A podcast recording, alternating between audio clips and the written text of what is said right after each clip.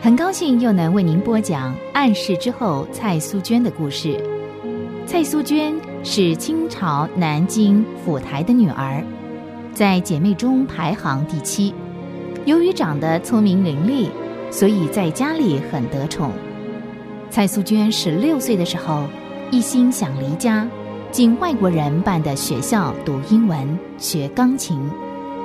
这在当时的封建社会来说，是一个比什么都难实现的心愿，因为当时的女孩，特别是有地位人家的千金，都得在深闺里等待婚嫁，很少抛头露面的。可是苏娟一直不放弃这样的心愿，她请求奶妈在她的母亲面前说说情，因为蔡家大大小小的事务全由她的母亲一人经管。她想，只要母亲答应了，事情就容易了。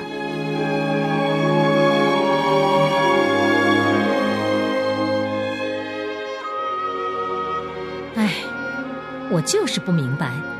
老爷为什么老喜欢跟那些洋鬼子打交道？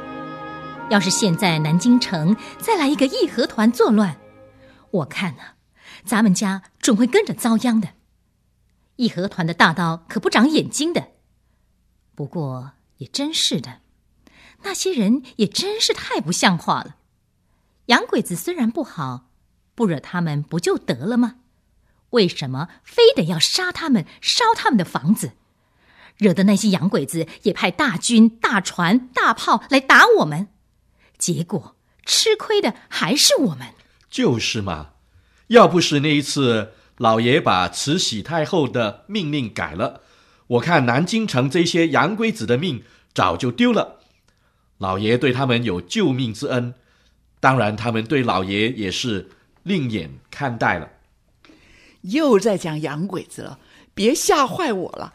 记得那个时候，我们的七小姐太多，还小的时候，老爷一回来就叫我们准备，要随时逃命，说不定慈禧太后会来一个全家斩，吓得我啊背着太多像疯了似的回头就跑。哎呀，老高，你还记不记得？哎，那个时候你还是新来的小听差呢，大概记不得了吧？记得，当然记得。老爷说这话的时候，我也在场啊。当时我也吓得不得了，幸亏菩萨保佑。好了好了，别说了，啊，老高你就下去吧。奶妈把茶端在这儿，老爷就快回来了。这是蔡家的规矩，每次蔡家主人回来，当他还没有下轿的时候，佣人穿着号衣，在大门的两旁整齐的站立，举起灯笼。主人下了轿，由随身的跟班送进内院。跟班的喊着说：“大人回来了。”这个信号一发，所有做子女的得在客厅按着次序站立排好。这种刻板的场合，每天都要来一次。苏娟的母亲这一说，让奶妈抓到了一个好话题。夫人啊。我觉得这个太多啊，越来越像小大人了，一天到晚。奶妈，以后啊，请你记得不要老叫他太多太多。是是，那是苏娟的乳名。现在啊，这孩子大了，就叫他学名。嗨呀，我这个人呢，老了，脑筋就是不管用了。今天早上您还提起这件事呢。现在就给忘了，记得就好了。不过夫人，在小姐面前，现在我都叫她学名了，很少再叫她太多了。我说夫人呐，您得小心这个态度。哦不不不，淑娟这个孩子，你看，这么一个金枝玉叶的小姐，人家是成天的想着穿花穿朵的，他呀，一个月就二十五天吃斋，连鸡蛋都不吃了。您猜他说什么？说什么？昨天他还到隔壁那个尼姑庵里边去。他说他要去代法修行呢。哈，有这种事？哎呀，这个孩子怎么光想这些事？我请和尚到家里来教他念经吃斋，可不是希望他去什么尼姑庵带法修行的。就说嘛，我的意思啊，是要他从小明白敬佛、积善积缘。谁知道他向佛许愿，一个月二十五天不吃肉。当时我也不觉得有什么不好。谁知道他的脑筋里面想的那么多，想当尼姑了，这怎么成呢？奶妈，你看。苏娟这孩子是说着玩的，还是夫人啊？我看不是说着玩的啊，说的挺认真的，还说什么这个世界真虚空啊！做女孩子活着只是为了嫁人，服侍丈夫公婆没意思啊！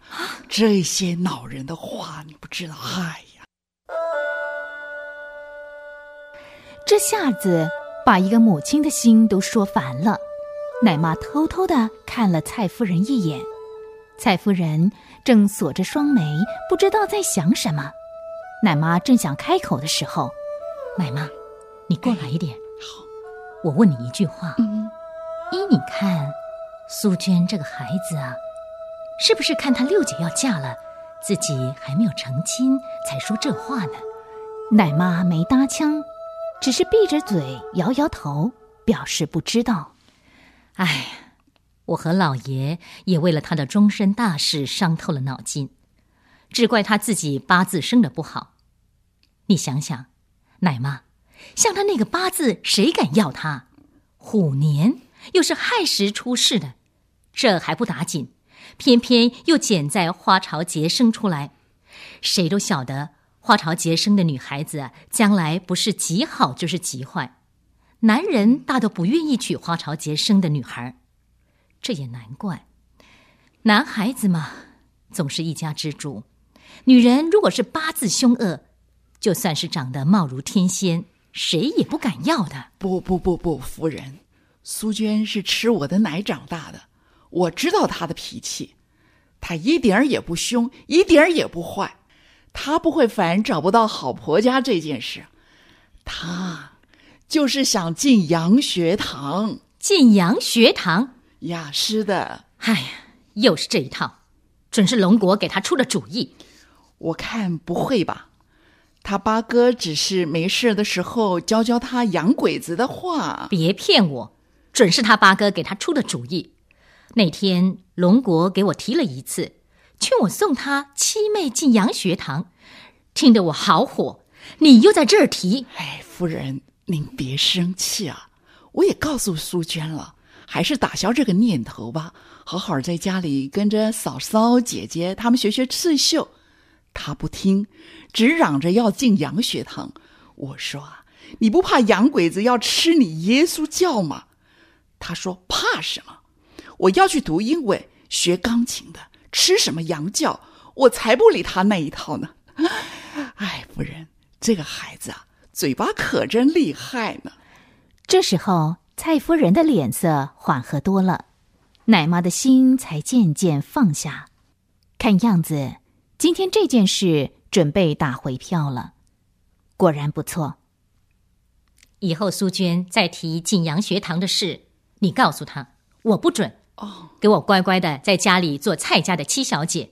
我可不希望她像个野丫头似的，一天到晚在外边抛头露面的，一天到晚跟那些洋鬼子混。是是是。奶妈慢慢的退出客厅，这会她又开始担心苏娟了。苏娟晓得母亲不答应她进洋学堂，不知道心情会烦到什么地步呢？唉，不答应也好，一个女孩子进洋学堂像什么话呢？我去劝劝她。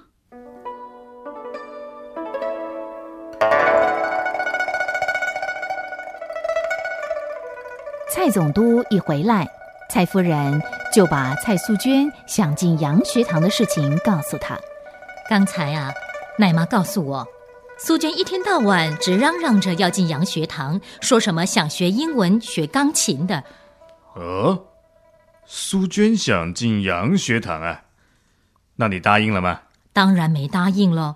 女孩家进洋学堂有什么用啊？迟早总是要找婆家嫁人。在家里学学女工不就得了？哎，还不是他八哥给他出的主意。待会儿我一定要好好的说说他。嗯，其实进洋学堂也不错，可惜的是，她是个女孩儿，不然像龙国，他读了几年的洋学堂，英文说的是顶呱呱，将来呢，也可以帮忙跟外国人打交道。龙国他是个男孩子，苏娟怎么能够跟他比呢？你可千万别答应啊！再说，万一他进了洋学堂，日子久了，恐怕读英文变成吃耶稣教了。到那个时候，问题可就大了。这个我倒不担心，别人也许会，但是咱们的妻女儿绝对不会的。你又不是不晓得她的个性，她可不是那种轻易会受到别人影响的女孩子啊。是啊，嗯，显然的，夫妇两个人都以苏娟那种罕见的强悍脾气为乐。